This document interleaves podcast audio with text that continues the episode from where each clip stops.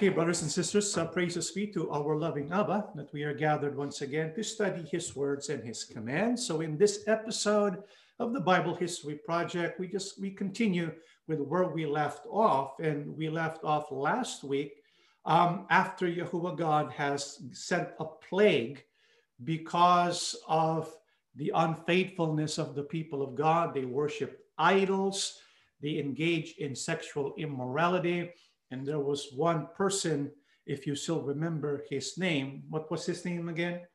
Zimri, right? Who blatantly disobeyed Yahuwah God, blasphemed his holiness by bringing a Midianite woman in the midst of their remorse and repentance. So Yahuwah God sent the plague. It's a good thing. Eventually, Phineas came to the rescue, and with his one act of righteousness, the plague was put to a halt. And so after the plague, what did Yahuwah God instruct Moses to do? Let's turn to the book of Numbers 26, 1 to 2.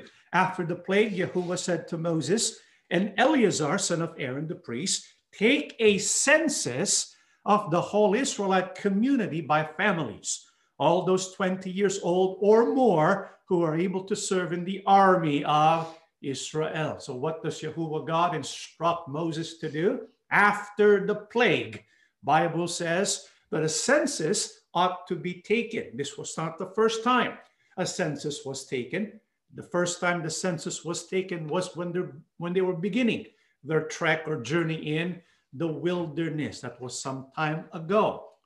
38 years ago was the first time they took the census. So 38 years later, here is Yahuwah God telling Moses, take another census. Now, what is the meaning of taking a census? the art to record the names of those who were 20 years old or more and are able to serve in the army of Israel. And so this tells us something about Yahuwah God's next move, right? He is to send the people of Israel to occupy the promised land. And so they need to be prepared for battle. Why are we sure that this census is in preparation for the battle to occupy the promised land? Numbers 26, 3 to 4. So they're on the plains of Moab beside the Jordan River, across from Jericho. Moses and Eleazar, the priest, issued these instructions to the leaders of Israel. List all the men of Israel, 20 years old and older, just as Jehovah commanded Moses. This is the record of all the descendants of Israel who came out of Egypt. Why are we sure? That the taking of the census was basically a signal for Yahuwah God preparing Israel to occupy the land. Hence, they need to be prepared for battle because even though Yahuwah God promised to deliver the land, they had to fight for it themselves, right? They would be instruments of God. And so they need to do their part, which is to battle for what Yahuwah God is going to give them. Now, besides an, an impetus, besides a signal uh, to go into battle, what can we learn from the census? There are four things that we can learn from the taking of this census, the second census. And what is the first lesson? If you remember, in the first census, this was the data that we got from our studies concerning Numbers chapter 3. So there's the first census and there's the second census, right? And so what do we notice between the first census and the second census? If you look at, for example, Reuben, the first census, they were 46,500. The second census, it went down, right? The population went down to 43,730. Simeon, 59,300. It went down 22,200.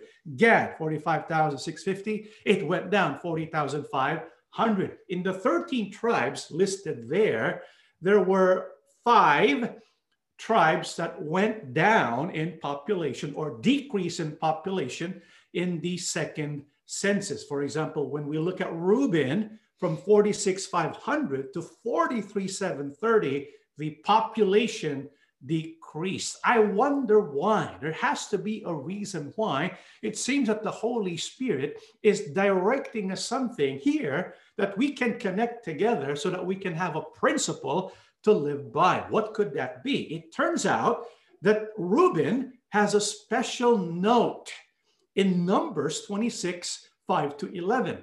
It is as though Yahuwah God wants to remind us about what happened with the tribe of Reuben. So let's keep reading Numbers 26 5 to 11. The tribe of Reuben, Reuben was the oldest son of Jacob, the clans of Hanoch, Palu, Hezron, and Carmi. These clans numbered 43,730 men. The descendants of Palu were Eliab and his sons Nemuel, Dathan, and Abiram. Does that ring a bell? It should. These are Dathan and Abiram who were chosen by the community. They defied Moses and Aaron and joined the followers of Korah when they rebelled against Yahuwah. The ground opened and swallowed them, and they died with Korah and his followers when fire destroyed 250 men. They became a warning to the people, but the sons of Korah were not killed. And so perhaps there's a connection that the Holy Spirit wants us to see there that there is a reason behind the decrease in the number of men who can serve in the army of Israel. It could be because of sin. And so when we look at Reuben, it went down. But look at Simeon, right? From 59,000 to 300 to how many? 22,200. That's a significant drop. 69% decrease in people qualified to serve in the military of Israel. There has to be a reason why. Do you remember the tribe of Simeon?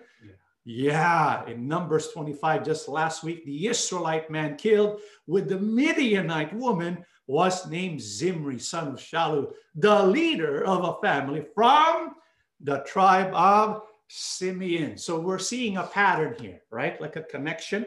And so maybe it's the same for Gad, because when you look at Gad, it went from 45,650 to 40,500. However, when we search scripture, there's nothing specific about Gad. However, if you take a look at the table on the screen, what do you notice about Gad? Well, they all belong to the same camp because if you remember, the people of Israel were divided into how many camps? Four camps with different ensigns the camp of Dan, the camp of Judah, the camp of Reuben, the camp of Ephraim. The camp of Reuben contains which tribes? Reuben, Simeon, and Gad. And so what we can see is that sin has consequences, right?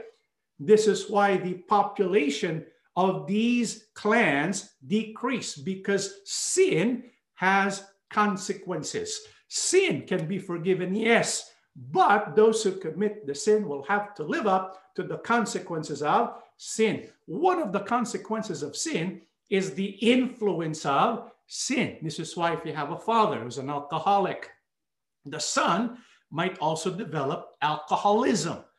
It is influential. Sin influences in a powerful way. And so perhaps Gad was influenced by Reuben and Simeon because they camped together. The proximity of each of these clans in the same camp lend itself so that they influence one another. And so we can learn number one, sin has consequences. One of the consequences of sin is its powerful influence among people close to them. What else can we learn from the taking of the census? Let's go back to Numbers 26, 63 to 65. So these are the results of the registration of the people of Israel as conducted by Moses and Eleazar, the priests on the plains of Moab besides the Jordan River, across from Jericho. Not one person on this list had been among those listed in the previous registration taken by Moses and Aaron in the wilderness of Sinai. For Yahuwah had said to them, They will all die in the wilderness. Not one of them survived except Caleb, son of Jephunneh, and Joshua, son of Nun. So if we are to compare the second census and the first census, the only two people who are in both of the census was who? Caleb and Joshua. The rest perished in the wilderness throughout their 38 year journey as decreed or judged by God. And so that is amazing. In verse 64, it says, Not one person on this list, the new list, had been among those listed in the previous generation taken by Moses. What does this tell us? It tells us Yahuwah's judgment is real. Yahuwah's judgment will be fulfilled. Yahuwah God said, No one of those who are 20 years and above will be able to enter the promised land except for Joshua and Caleb. And that's exactly what happened. So we need to take seriously the judgment of God. And what does he tell all of us in advance? The book of Hebrews 9:27, and as it is appointed for men to die once, but after this the judgment. So what should we be aware of? knowing that whatever God decrees, it will come to pass. Whatever God appoints, it will come to pass. We need to understand, brothers and sisters, that God also appointed a time when we will be judged. We are going to face judgment. And so every time we hear of people dying, and during this pandemic, perhaps you know someone personally someone you're acquainted with, perhaps a friend, a family member who has died. Every time we hear news about death, it should remind us that there is also judgment. It should wake us up and tell us we need to prepare, not just for death, we need to prepare for judgment because after death comes judgment. So that's something we need to always keep in mind. Now, what else can we learn from the census? Well, if we compare the two census and look at the overall number of people available for the military of Israel, in the first census, the total number was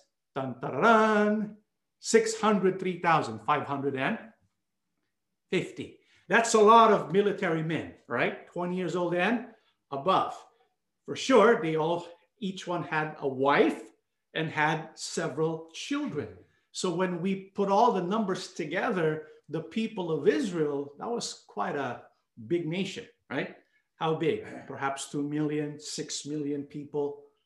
That's a lot of people, 6 million people. That's a mighty nation.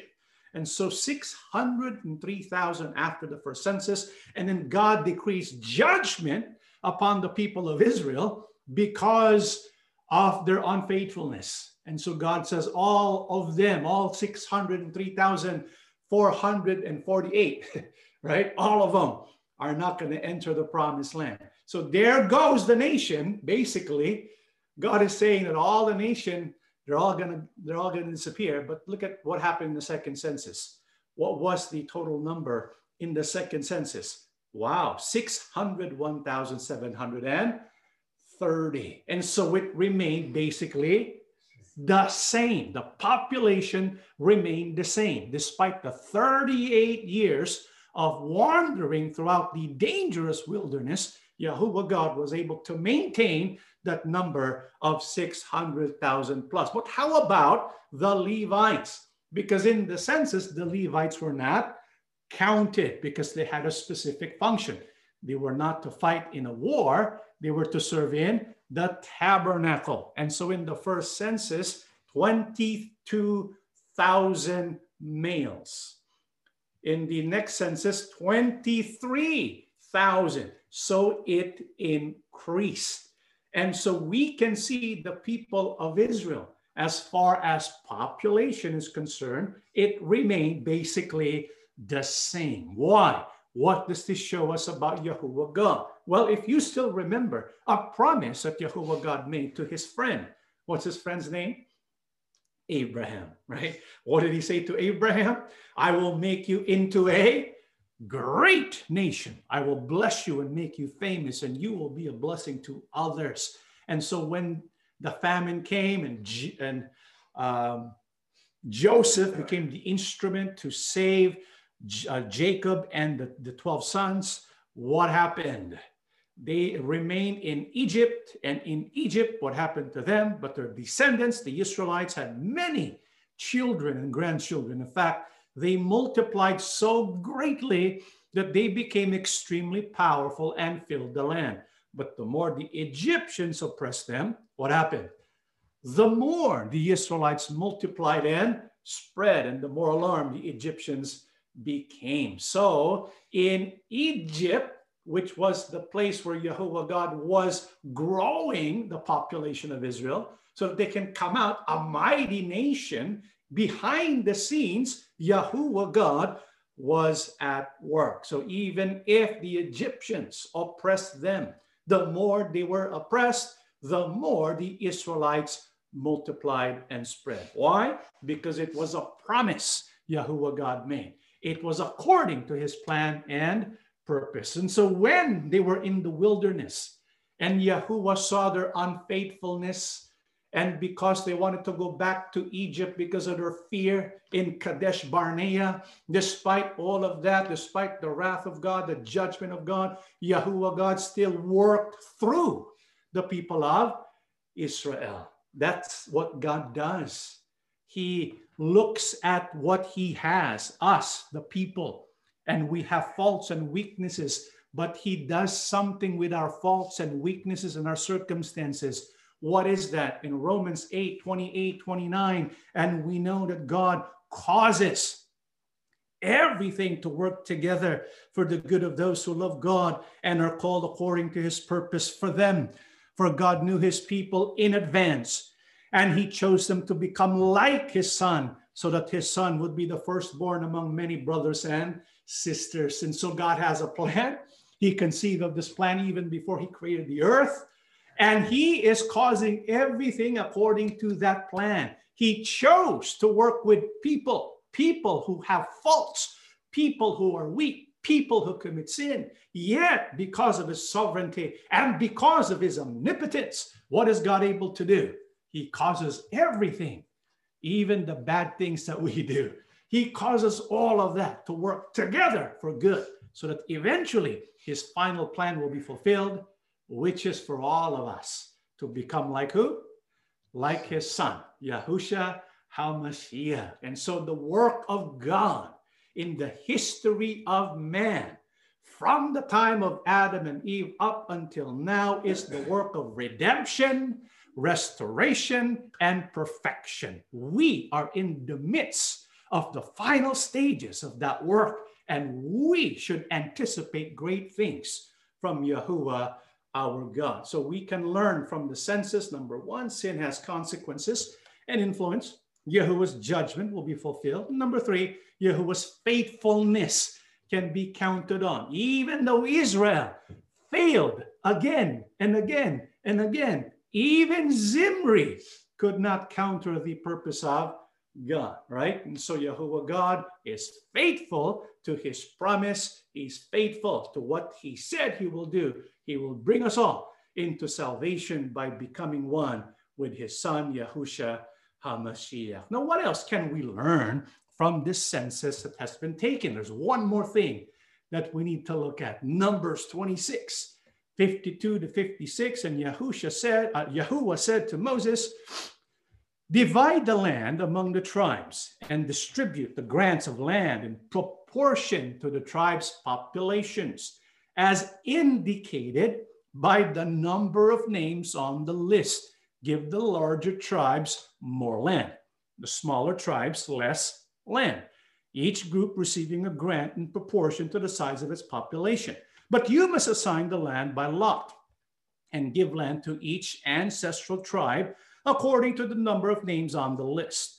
Each grant of land must be assigned by lot among the larger and smaller tribal groups. And so, what else can we learn about the census? What was one of the purposes of the census? So that Yahuwah God can instruct Moses to divide the land. What land? The promised land, Canaan, right? To divide the land as an inheritance for the people of God, the people of Israel. How was it to be divided? It had to be divided appropriately. And so, to get this done, a census was taken, and according to the number of names on the list, what are they going to decide on? The, the, the amount of land that each clan is to be given. And so, the larger the tribe, the more the land. The smaller the tribe, the less the land. It makes sense, right? So, eventually, they would distribute the land in this fashion. And so the bigger the tribe, the more the land. Can you imagine that? I want you to go back to the first time they were about to enter the promised land, right? They were going to face giants and all that. They were afraid. And here, Yahuwah God is telling them, You're going to get some land. Yahuwah God is preparing them to inherit their portion of the land perhaps they're excited. If you were the, if you were the people of Israel, would you be excited about that? By that news, right? When you when you learn you're going to inherit some land, doesn't that get you excited? Yeah. So the people of Israel, I, I'm thinking they were probably excited at this point. We're going to get land. This is real now because Moses is giving us instructions concerning how much land we're going to get. And so they were probably ecstatic, living in faith and in great anticipation of what Yahuwah God is going to lead them into doing. So, what can we learn from the census? Sin has consequences. Don't forget that. Sin can be influential. Number two, Yahuwah's judgment will be fulfilled. Number three, Yahuwah's faithfulness can be counted on. What he promises, he will deliver. And number four, Yahuwah's people will be given an appropriate inheritance. Brothers and sisters, question do we belong to Yahuwah's people? What is your answer? Yes. Are we going to get an inheritance? yes. Is it going to be in Canaan? Is it going to be in Israel? The inheritance that we're going to receive, what is it and where is it? Well, let's go ahead and take a look at Matthew 19 29. And everyone who has given up houses or brothers, or sisters or father or mother or children or property for my sake will receive a hundred times as much in return and will inherit, what does it say? Eternal life. And so when we ask people, what will be our inheritance? The Bible says we will inherit eternal life. But is it just eternal life? That's the question I want to ask all of you because we all know if we belong to Yahusha, we will be saved from death, the second death, right? We will be saved from judgment, which means we're going to have eternal life. But is there more to it than simply eternal life? I think so. Because when we speak about the inheritance that is to be given to us in Yahusha the Christ, there's more to it than simply eternal life. What do you mean, brother? Take a look at the book of First Peter, chapter 1, 3 down to 4. All praise to God, the Father of our Lord Yahushua Christ. It is by his great mercy that we have been born again because God raised Yahushua Christ from the dead. I want you to keep that in mind. Yahushua was raised from the dead.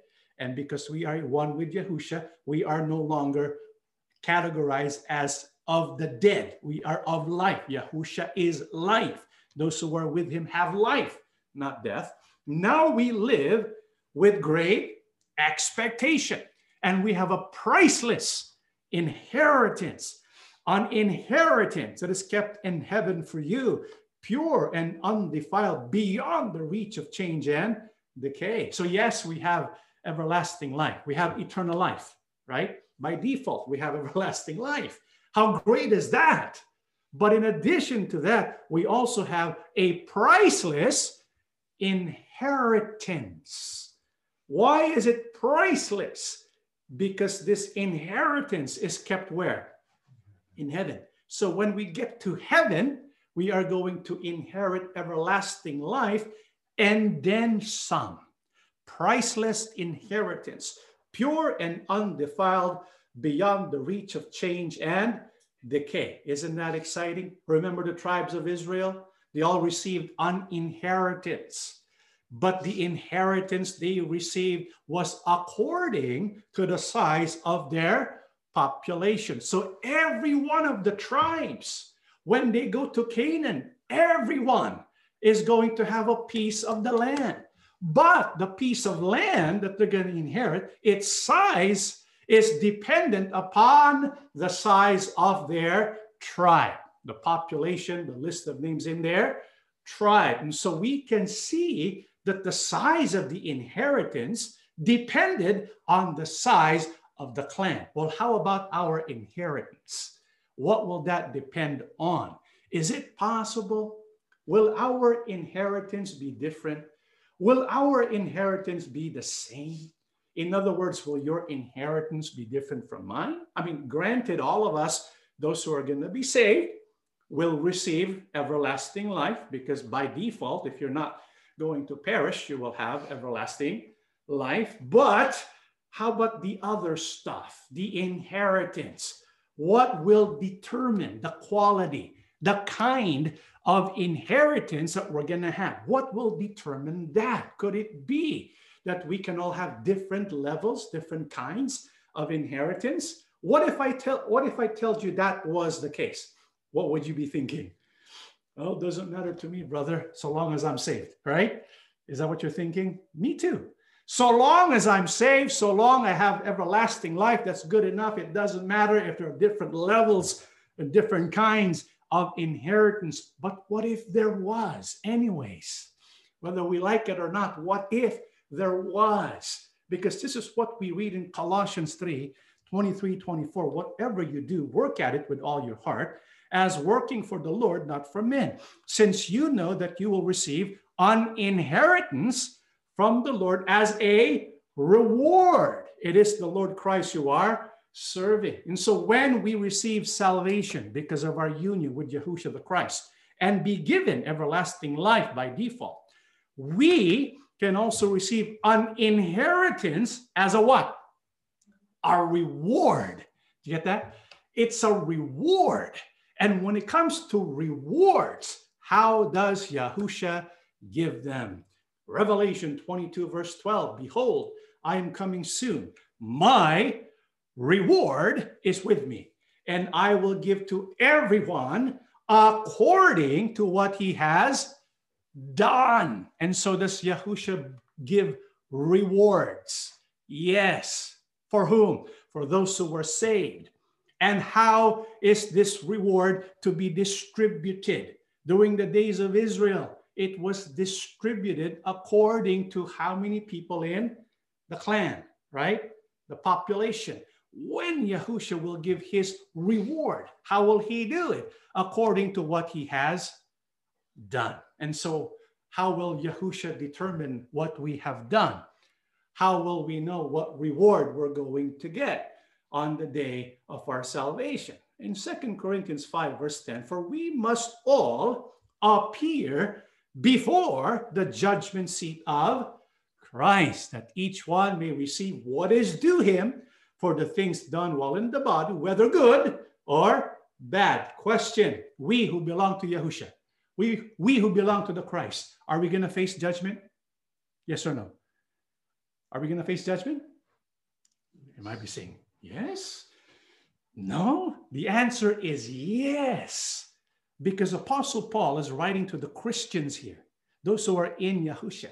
And what does he say, including himself? He says, For we, including himself, right? For we must all appear before the judgment seat of Christ. And so if people ask us, Are we going to face the judgment seat of Christ? Yes. But, and here's the good part the judgment seat of Christ is different from this judgment seat. What is that? So Revelation 20, 11 and 15. And I saw a great white throne, and the one sitting on it. The earth and sky fled from his presence, but they found no place to hide. I saw the dead, both great and small, standing before God's throne, and the books were open, including the book of life. And the dead were judged according to what they had done, as recorded in the books.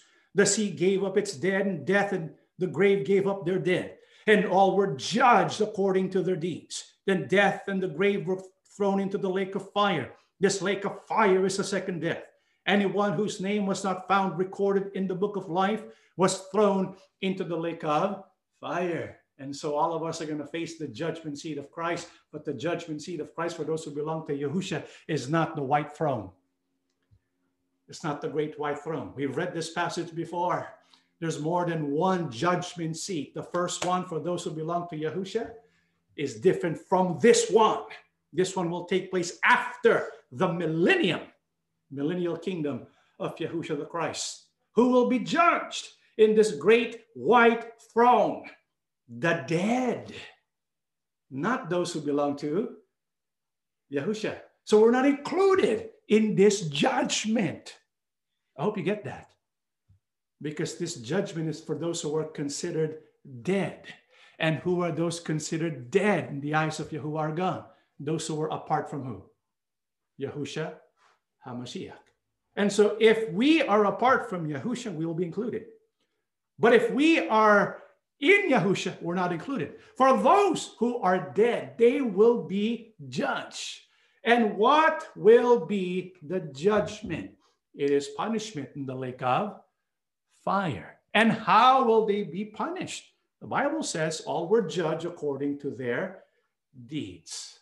And so the purpose of this judgment, this great white throne, is to determine punishment or the level of punishment that a person will be receiving. And who are going to be included there? Those who were not included in the book of life. And so, this judgment in the great white throne, this is not for us. The book of works mentioned there, I believe, are the works of evil that they have done.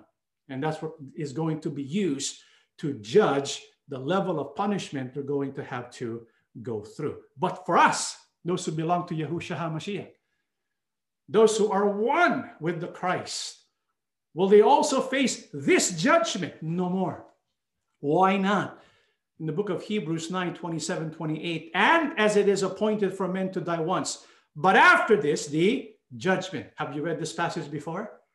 We read it before, right? The Bible says, after it is appointed for all men to die, and after this, the judgment. However, we have to keep reading the passage. We only read 27. We need to read 28 as well. And so when we read 28, this is what happens. So Christ was offered once to bear the sins of many. To those who eagerly wait for him will appear a second time apart from sin for salvation. The Bible says Yahushua the Christ offered himself once and for all to bear the sins of many. You know what that means? if we are redeemed by the, by the death and the shed blood of Yahushua the Christ, when he comes back, we will no longer be judged. We will be saved from judgment. That is what salvation is all about. Salvation is salvation from judgment because Jehovah God appointed death and judgment. But, but for those who belong to Yahushua the Christ, they're saved from judgment. Does it mean they will not face the judgment seat of Christ? They will, but not the great white throne judgment. It will be the judgment seat of the Christ. What is that? Let's go back to Second Corinthians 5:10. For we must all appear before the judgment seat of Christ, that each one may receive what is due him for the things done while in the body, whether good or bad. And so when we face the judgment seat of Christ, it is to determine our reward, what is due to us, the things that we can receive as a reward, or the reward that we could lose because certain things that we did or did not do. And so the purpose of the judgment seat of Christ, those where we are going to be facing, we who are followers of Yahusha, is not for the purpose of condemnation, because in Romans 8 1, those who belong to Christ have no more condemnation. Its purpose is to determine what? Our inheritance, our reward. How many here would want a great reward? I would. Now, I'm going to be honest. I want a great reward in heaven, but I would be satisfied and content just to be saved. right? But wouldn't you also want a great reward? And so, how do we do that? How can we make sure that when we face the judgment seat of our King, he will give us a great reward? Let's read the book of Corinthians 3 10 to 11. Because of God's grace to me, I have laid the foundation like an expert builder. Now others are building on it. But whoever is building on this foundation must be very careful, for no one can lay any foundation other than the one we already have, Yahusha Christ. Don't you realize that all of you together are the temple of God and that the Spirit of God lives in you? God will destroy anyone who destroys this temple, for God's temple is holy, and you are that temple. So Apostle Paul reminds us that there's a temple of God today, right now in the Christian era, right now as we speak. What's the date today? Today is January 21, 2021. Does Yahuwah God have a temple today? Yes. What kind of temple is it? It's not a physical temple. It's a spiritual temple. Who's the spiritual temple? What is a spiritual temple? Bible says that you, all of you together, all of you who follow Yahusha, right? All of you together are the temple of God. Does Yahuwah God love this temple composed of people who follow Yahusha HaMashiach? Yes. That's why God says, the Bible says God will destroy those who destroy this temple. You are that temple. And so Yahuwah God wants the temple, the people to be built up. That's why the Apostle Paul says, now others are building on it. How can we make sure that we are building on the right foundation? That foundation must not be any other except for who? Yahusha HaMashiach. Did you get that? We must be building on the right, the right foundation, not on any other foundation it must not be any other name, right? It cannot be a DBA. It has to be the name of who? Yahusha. It must be built upon Yahusha, the Christ. Any other foundation? It doesn't count. And so, what does God expect us to do? What does He want us to do in the name of Yahusha the Christ? We have to build the temple. We have to build the people of God that is founded on Yahusha Christ, the only foundation stone. So, what is that work? That is the work that we're doing now, right? Preaching and proclaiming the gospel, creating songs and music that we use to praise and worship Yahuwah God and Yahusha HaMashiach. It is the sharing of our resources.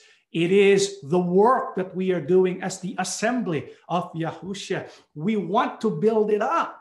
And according to Apostle Paul, when we build it up, we just need to make sure it's built upon the proper foundation. And we know that we are building upon the proper foundation because we are officially called by whose name? The name of Yahusha. And so, all of us, brothers and sisters, we enjoin all of you, all of us, Let's work together on building up this foundation, on building up the assembly of Yahusha. However, when we work, for example, you take some time, you do work for the sake of the people of God. When we do work, how will we know if we will be rewarded for that work? Let's keep reading we read 10 to 11, let's read 12 to 15. Anyone who builds on that foundation may use a variety of materials gold, silver, jewels, wood, hay, or straw. But on the judgment day, fire will reveal what kind of work each builder has done. The fire will show if a person's work has any value. If the work survives, that builder will receive what? A reward. But if the work is burned up, the builder will suffer great loss. The builder will be saved, but like someone barely escaping through a wall of flames. Do you see the difference between salvation and receiving the reward? Apostle Paul says, on the day of judgment, or during the day when we will face the judgment seat of Yahushua the Christ, the work that we have done is going to be put to a test. Because Apostle Paul says, our work is like building with different kinds of material. What are some of the materials that we can use for our work? Gold, silver, jewels. What else? Wood, hay, or straw. Of these six items, which items are expensive? which items show that you value it? Which are valuable? It's gold, silver, and jewels. Wood, hay, and straw, they're not valuable. They're leftovers, right? Because what Apostle Paul is trying to teach us yes, we're doing service, right? We're doing work, but what kind of work are you doing? Is it your leftover work? Is it your best effort? What are your intentions in your work? Is it your best? Is it gold, silver, jewels? Or is it wood, hay, or straw? And so, whatever we have done in the body, in other words, while we are still alive, whatever work we are doing towards the advancement and the building up of the people of God upon Yahushua the Christ, it's going to be put to the test on the day of judgment. And how is Yahusha going to test it? Well, there's your building, right? And it's going to be set on fire. If it's still there after the fire has been set, it means it means it's made of gold, silver, and jewels. In other words, you put in good work. You put in valuable work. You put your value, you, you put value in the work that you did. But if your work was made of wood, hay, and straw, you light a fire, what's going to happen to it? It's going to be gone. There's no value in it. And so Yahusha is going to test our works. Does it have value? Or does it have no value? If it has value, then we receive a great reward according to our work. But if it has no value, because we only use wood, hay, or straw, in other words, we only did things just for the sake of doing them without putting our best effort in it. Bible says, well, the builder will be saved. You're going to be saved, right? You will have eternal life, but like somebody barely escaping through a wall of flames. It's like, for example, you live in a two story house and all of a sudden you see smoke at the uh, first floor and the, it's engulfed in flames. And so you jump out of the window and you save yourself. You're alive, right? But you look at your house, it's burnt, it's gone. And so you kind of feel bad, don't you? But at the same time, you're still happy and glad because you are alive. The same thing. You know, this is why for us, what we want is when we face the judgment seat of Christ and he's going to test our works while we were here on earth in the body. When he tests our works, I want Yahusha to be pleased, right? So that we can not so much the reward, but the pleasure, the pleasure that we derive from, from seeing Yahusha say to us, Well done, good and faithful servant. And so when it comes to reward, what could that be? We don't really know. We have no idea, but we get a clue in this parable of Yahusha in Luke 19. After he was crowned king, he returned and called in the servants to him. He had given them money. The money represents your talent, your spiritual gift, right? He wanted to find out what their profits were. The first servant reported, Master, I invested your money and made 10 times the original amount. Well done, the king exclaimed. You are a good servant. You have been faithful with the little I entrusted to you. So you will be governor of 10 cities as your reward. And so, according to this parable of Yahushua, our reward will be based on the work that we have done, based on what we were given or entrusted with. And what was the reward? You will be governor of 10 cities as your reward. So when we get to heaven, apparently we will have different works. Just like today, the angels have different works and functions. We too, followers of Yahusha, we will have certain works and functions, different authorities. Perhaps it will be also manifested in the millennial kingdom Maybe not everyone will be with him and ruling here on earth for a thousand years. We don't know. What we know is the reward will be given according to our work. And so Apostle Paul was right when he said, Keep busy always doing the work of the Lord because nothing you do will be ever useless. It's always useful for something. But of course, we know that before judgment day comes, we're going to be tested and it can be very difficult sometimes. And so, what does Apostle Paul remind us? So that we would not lose our zeal in working for our Lord and King Yahushua. In Hebrews 6 11 and 12, our great desire is that you will keep on loving others as long as life lasts, in order to make certain that what you hope for will come true then you will not become spiritually dull and indifferent. Instead, you will follow the example of those who are going to inherit God's promises because of their faith and endurance. We want to inherit the promises of God. But sometimes, sometimes, as we wait for salvation, as we do our work and we wait for Yahushua to come, there are people who sometimes become spiritually dull, right? They become indifferent, like they don't care anymore. You know people like that? Sometimes we're the same way, right?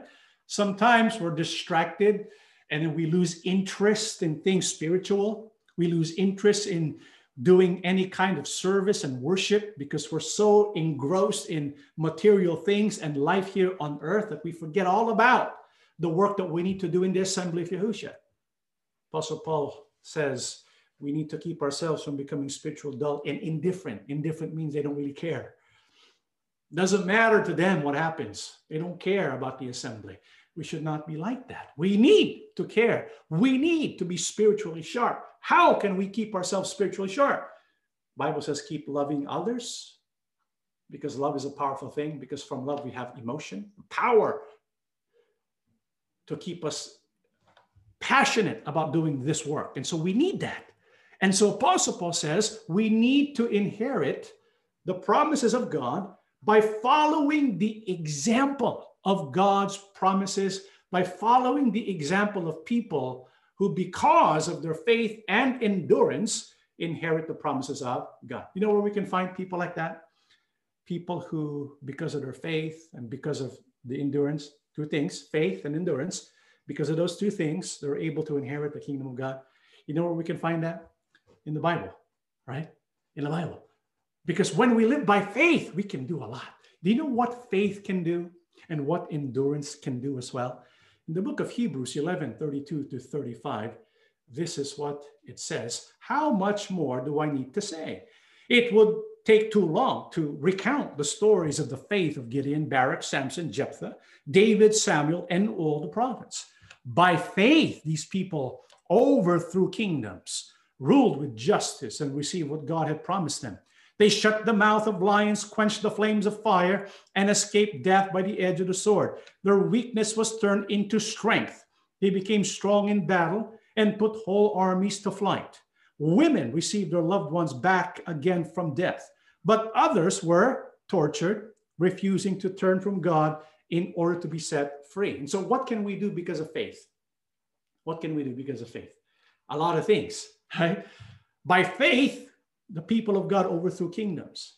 By faith, they shut the mouth of lions. By faith, they quenched the flames of fire. By faith, they escaped death by the edge of the sword. By faith, their weakness was turned into strength. That's why Apostle Paul is telling us learn from these people who by faith received the promises of God. Remember, by faith, we can do that which is impossible. We can do that which we cannot do on our own. It requires faith. However, even more noteworthy is not what faith can do, but what faith and endurance can do, right? We read 1132. Let's keep reading 35. And others. Let's not forget about the others. We heard about Jephthah, Samson, David, Gideon, right? We heard about the works of faith that did the impossible. But uh, Jehovah God wants us to focus also on those that are not often talked about. They're called the others. Who are these others? Those who were never known. Their names were never mentioned in children's Bible stories. They were the unsung heroes of the people of faith. We've never heard of their names. What, who were they? What did they do? The others.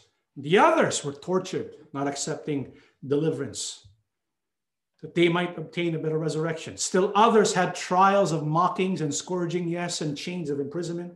They were stoned, they were sawn in two, were tempted, were slain with the sword. They wandered about in sheepskins and goatskins, being destitute, afflicted, tormented, of whom the world was not worthy. They wandered in desert and mountains, in dens and caves of the earth. All of these have obtained a good testimony through faith, did not receive the promise, God having prom- provided something better for us, that they should not be made perfect apart from us. We know about the stories of faith, the, the lion's mouth being shut, right? The miracles of faith. We know about the walls of Jericho because of faith. We know what faith can do. It can move mountains, it can do the impossible. But there are also the others who, by faith, did not have miracles, but by faith, they did something better. You know what that was? They endured. And this is what Apostle Paul wants to teach us. He said, Look at the lives of people who live by faith especially those who by faith learn to endure. Like who? There were those who were tortured, not accepting deliverance because they were given the opportunity to be delivered, to be saved. But the only thing, the downside was they had to give up God. They had to give up Yahusha. But they said, no, we would rather be tortured. Many who endured so much, they're unsung heroes. Nobody knows their name. But who knows their name? Yahuwah God knows their name. Who knows about their endurance? We don't. Yahuwah God does. And there's something Apostle Paul includes here that I want you to look at. What will they have? A better? Why? Because their reward will be great. They have not seen and received reward here on earth, right? Nobody sang about them. Nobody taught about them. There were no miracles that they saw here on earth. But what they have going for them and what they have to look forward to is they will have a better resurrection. You know, when we're reading the book of Hebrews 11 and we think about, we, we talk about David and Samson and so on and so forth, their, their victories of faith. And then we think about those who were tortured and endured. We say we would rather be on the side of David. And I can see why. I would probably choose the same thing. Who wants to be tortured? But the Bible is telling us, oh, look at this story here. Look at those who were not named, the unsung heroes. Look at them because they'll have a better resurrection. The reward will be so great in the kingdom of heaven. So, brothers and sisters, whatever we're facing now, endure it endure and keep doing the work that Yahuwah and Yahusha has given us because we will receive the promises of God. Do you believe that? Because the reason why these people were able to endure was because they believed so much in the promises. We have promises too. And there's a reason why we need to believe. What is that? The book of Ephesians, we're almost done. 1 13 and 14. And now you Gentiles have also heard the truth, the good news that God saves you. And when you believe in Christ, He identified you as His own by giving you the Holy Spirit, whom He promised long ago. The Spirit is God's guarantee that He will give us the inheritance He promised and that He has purchased us to be His own people. He did this so we, would praise and glorify Him. Why are we certain that we will receive the promises of God, including our inheritance, because God gave us a deposit. He gave us a down payment, if you want to look at it that way. He gave us a deposit, proof, proof, a stamp that will prove that we will receive that. What is that stamp of ownership? What is that deposit? The Holy Spirit. And so this is what helped the early Christians who had to endure so much. The unsung heroes of the Bible, this is what they had. And because of this, they were able to endure. We have received this. And so, brothers and sisters, I don't know where you are in the world right now. Some of you may be in the Philippines, maybe in the Middle East, in Japan, in Europe, in the United States, wherever we are. Whatever our situation may be right now dire hardship, sickness, problems when you have the Holy Spirit as a deposit, that is what will help us to endure by faith. And so, what does Apostle Paul remind us once we get the, the inheritance fully given to us? Right now, we have give, we are given just the uh, a down payment, a first installment of that inheritance. And so, what is about to come? Let's read one more passage before we pray together. Romans 8 22 to 23. For we know not all creation has been groaning as in the pains of childbirth right up to the present time. And we believers also groan, even though we have the Holy Spirit within us, as a foretaste of future glory. For we long for our bodies to be released from sin, suffering. We too wait with eager hope for the day God will give us our full rights as His adopted children, including the new bodies He has promised us. Brothers and sisters, the Holy Spirit that is given to us, that we can feel and receive in this present time, its purpose is to give us a foretaste of that future glory. And when you receive that foretaste of future glory, you will want more because that foretaste of the future glory through the Holy Spirit helps us to feel the presence of Abba and Yahusha, right? And it inspires us that we're able to endure by faith. Apostle Paul said, Yes, even though you have received the Holy Spirit, you will still groan because all creation is going to groan It's going to go through suffering. All of creation until the present time, we're going to grow. But because you have received the Holy Spirit, you have the foretaste of future glory. That should keep your hope eager. That's what we have. We have eager hope. We anticipate great things. And when Yahusha appears and we shall receive our inheritance, we will get our everlasting life, our reward, our full rights as his adopted children, including what? The new bodies that he has promised us. And in this new body, no pain, no death, because this is a glorious body, different from what we have now. And it is with that body, that new body, that God has promised us a body which is immortal, a body that does not get weak or sick or die.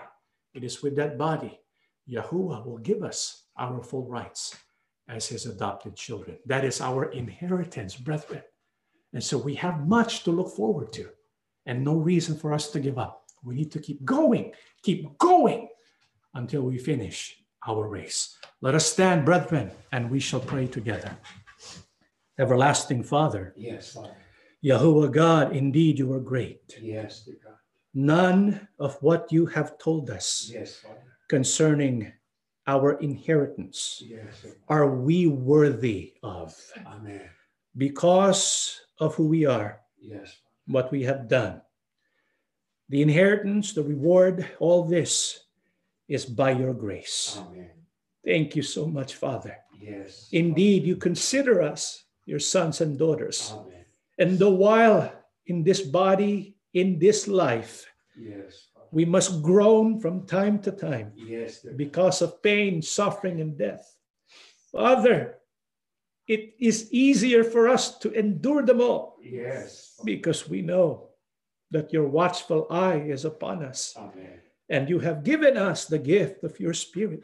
Yes. That by that power of your spirit, we can taste, even if it's just a small sampling. Yes of glory that we can have because of you. Amen. Father, thank you for your comfort. Yes. Thank you for giving us your promises. Yes. We now know that sometimes you call upon us to endure. Yes. There will be times when we will feel like giving up, Yes. but we know you continue to watch over us. Yes. Help us to endure. Help us to work hard Yes. for the sake of our faith. Amen. Yahusha, our King.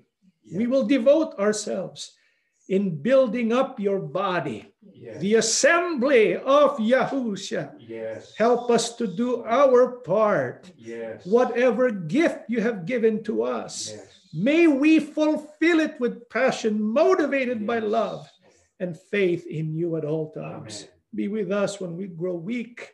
Yes. Strengthen our hearts and our faith, Yes. and help us to continue onwards with the blessings that you have given to us. Amen. Father, remember your people. Yes. Always heal us, O God, Yes. so that we can have many more opportunities to fulfill our purposes. We believe, Father, you have listened to our prayers. Yes. For we ask and beg everything in the name of our Lord and Savior, Yahushua HaMashiach. Amen. Amen.